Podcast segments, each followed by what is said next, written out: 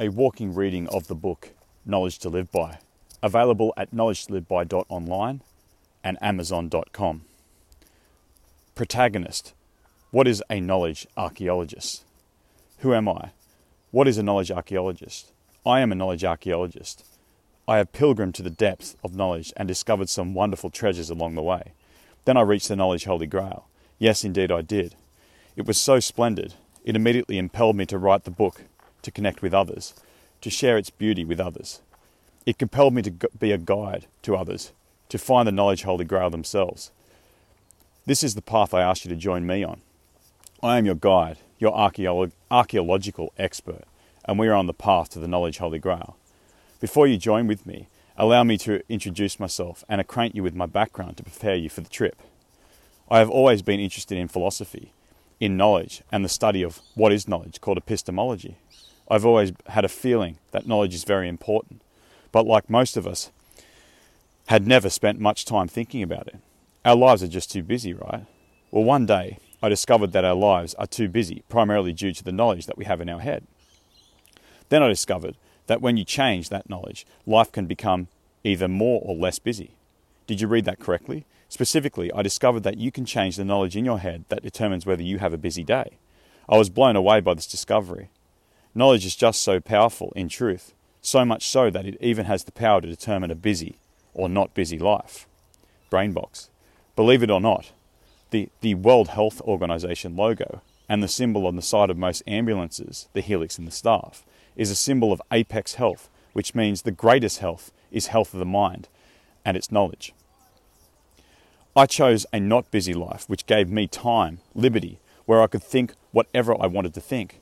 I do not believe that when one gets time to oneself, one's mind suffers from idleness,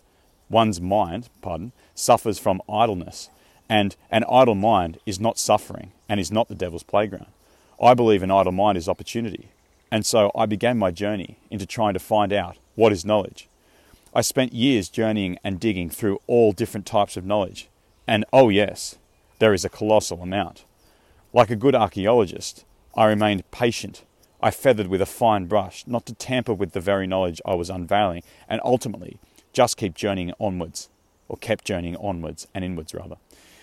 Over the years, I built up a treasure chest of knowledge trinkets, knowledge artifacts that I documented and stored in my mind, my museum. Oftentimes during a quest, I would hit a dead end. I would hit adversity, feeling an overwhelming sense of despair, disorientation and defeat. With zealous persistence, I eventually recognized this cyclical process and learned to throw myself in another direction, another quest into the unknown, endeavoring to just keep going. I remained certain I would unearth more treasures, and that I did. A wild card but ultimately progressive approach. For the archaeologist stereotype Indiana Jones, this was a very simple and selfish process, though for a husband, father of two, friend and loved family member, this is quite the delicate dance. You see, being a knowledge archaeologist is not easy when you have loved ones that depend on your presence. And I don't just mean physical presence. Knowledge archaeology takes you on immediate adventures. Yes, like Indiana Jones, though not geological, but more mental adventures. I could not just jump out of my classroom window, throw on my high-crowned, wide-brimmed, sable fedora cowboy hat, jump in a quad-prop plane and plot red lines across a vintage world map. Instead, it all happens in your study, and in my case, my fit-for-purpose reading or writing armchair in my living room. Mental adventures certainly come with their challenges. I would throw myself into an adventure in my living room chair where, for example, I would be in the middle of unearthing a valuable treasure, perhaps even a masterpiece, when bang! Dad! Yes, honey, my finger is sore. Your adventure pauses just like you would pause a movie or awaken from a dream. Oh, you have to get so good at this, and a little person's challenges are as real as yours. Your progress is immediately paused. Your context is broken. Your archaeological cadence is lost. At some point you recognize this and realize you can choose Indiana Jones' selfish, solitudinous, at all cost, archaeology, or you can choose loved ones, community, friends and family. I chose both to get the balance right and discovered this virtue greatly helped me both as a knowledge archaeologist and father, husband and friend. The situation forced me to understand the knowledge that made this virtue work. It was in and of itself another dig site where the treasure was knowledge that enabled this divine balance. Bring it on. This was a challenging time for me. Unlike the hedonist Indiana Jones, with respect Indy, I spent many years at the dig site in frustration, trying to find the balance between life and my knowledge archaeology. As mentioned, I used a very fine brush with delicate strokes to unearth this classic knowledge piece, and eventually, I did. The treasure, once again, was knowledge. Knowledge that I had not thought about.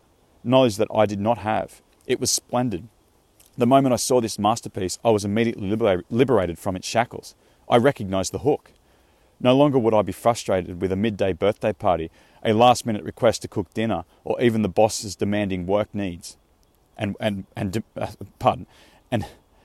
longer would I be frustrated with the midday birthday party, a last-minute request to cook dinner, or even the boss demanding work weekends. No longer would I be angry when my little son would so often spill the milk. This artifact liberated me from all the emotional rollercoaster rides. I was free. I was no longer busy. I had time, and time I created. I chose at will, my will. What was this artifact, this knowledge? Where did I find it, and who put it there? Well, I found it in the dig site of my own head, my own museum. The knowledge was self-recognition, and void of seeing it, I would ride emotional roller coaster cycles, the same daily or weekly or monthly cycles, that is samsaric cycles. I found that it was placed there by culture. It was an ordinance, a convention, a programmed habit that I had no control over until I recognized it. I was the fish, and now I could see the hook. This was an enormous moment for me as a knowledge archaeologist, discovering knowledge to recognize self, myself, to be able to recognize what one is and the daily cycles that you ride is powerful knowledge. If you can recognize the precursors that trigger the onset of an action and an animate of you and the subsequent you in animation, you can choose it. If you fail to recognize it, you don't choose it. And it is safe to say that it, whatever it, some call it fate, chooses you. It overstands you. The next imminent question, what in the goodness is this self we're all referring to? We can be selfish, selfless, self-serving, have recognition of self, myself, yourself, and so on. But I ask, quote, what is self? To be ish of, end quote. When looking at the content of something, the ingredients or parts of something, we ask, what is its essence? In this case, we are asking the question, what is the essence of self? The study of things is around what makes a thing essentially a thing, commonly termed essence of things. What is the essence or substance or particle or criterion of a thing to which makes up or is the constituents of the very thing where the whole thing is the constitution? Now, if you are growing in essence, you are failing to recognize the essence and you are becoming it. Yourself is growing in the essence of it. Conversely, if you are continually recognizing your essence, you are fleeing essence and are ultimately choosing. You are the one in charge. You have the liberty to choose yourself. Yes, you can even choose whether busy chooses you or you choose to be busy. Busy is another word for servitude or lack of choice, because who would truly choose to be busy? This was a powerful knowledge archaeological treasure, one that enabled me almost infinite choice by giving me time to investigate the crime scenes of the villain of all knowing. Remember the villain I mentioned in the beginning? The villain of all knowing is the villain I mentioned that stole your knowledge, and your belief is the energy that pumps the villain's heart. So this knowledge gave me extensive time to remain on the trail of the villain of all knowing. I could see his trails everywhere, throughout everyone's lives, choosing busy for all, suffering, weariness, meaninglessness, and despair. The villain's happenings rocked me at first, and I failed to believe them, though they kept showing up. They kept proving as truth, proliferating as truth. They were very high truth indeed. Then one day during a written discourse with a colleague, I actually saw the villain of all knowing. This is now a common occurrence, but this first time was obviously mind-blowing or mind-opening. This time his theft was grand, his treasure was divine. I caught the villain of all knowing in the act of thieving, and in his hand was the knowledge holy grail. It was near blinding, but I could see it. My archaeology had hit the jackpot of all artifacts, the treasure of all treasures, the knowledge holy grail. I thought to myself, just like in Indiana Jones, this belongs in a museum. So precious, no one museum is worthy of, but must and should belong to the museum of all. That is the minds of all humanity. The knowledge Holy Grail has the power to make a person, to shape a person, to animate a person, to tranquilize a person, to determine a good or bad day or year or life. The knowledge Holy Grail is to a person what one is to numbers. It is the axiom of all axioms, the cause of all causes, the seed of all seeds, a super axiom of person, if you will. More on this later. So powerful it is excuse me. So powerful is its bearing, it impelled me to share it with others. The knowledge Holy Grail. I want you to reap the benefits of its tenure. It is yours to have, ours to share, and powerful knowledge, liberty, choice are its fruits. You and your world, your current knowledge, are absolutely your own biggest challenges, and the knowledge Holy Grail will empower you over this challenge. It will give you the power to choose your essence, your world, and truer knowledge. The knowledge Holy Grail will ultimately stop the villain controlling you, fating you, choosing for you. Quote, excuse me, knowledge is power. A fish remains fish in dominion of the knowledge it does not understand. Water. End quote. Please note, I can show you the knowledge Holy Grail at this point in your journey, though it would be like asking you to stare at the sun, as futile as directing an infant to the Mona Lisa. Firstly, the infant would get lost, and secondly, if the infant discovered it by coincidence, by happenstance, the infant simply would not see it for what it is. It would be just another painting, right? The knowledge Holy Grail is hidden so well in plain sight that its plainness is its intrigue, its sorcery, its brilliance. It is the very water the fish cannot see that subjugates the fish to its will, entombs the fish in its fate. I ask you to journey by my side, journey with me through this book. I will show you the path that I took, that navigated me to the grand treasure. I will show you where to find the treasure of all treasures. Let me lead you down the path to the grandest of them all, the knowledge Holy Grail. Our first step is to acquaint you with the thief. I must point out the villain of all knowing to you.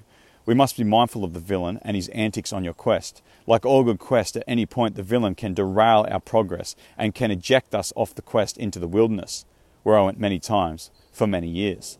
The villain can also place more fake knowledge in our way to hinder our progress. The villain is near perfect at throwing tantalizing hook and bait in front of thinkers and gaining our veneration, conjuring our belief, resisting our questions, or even forcing exit off the quest. Prior to the quest, therefore, your acquaintance with him is paramount. I am a knowledge archaeologist, and I have discovered the knowledge Holy Grail. Continue the quest with me. Let me show you some splendid artifacts I have found. Let us quest together with destination, the knowledge Holy Grail. Now, I will introduce you to our quest antagonist, the villain of all knowing.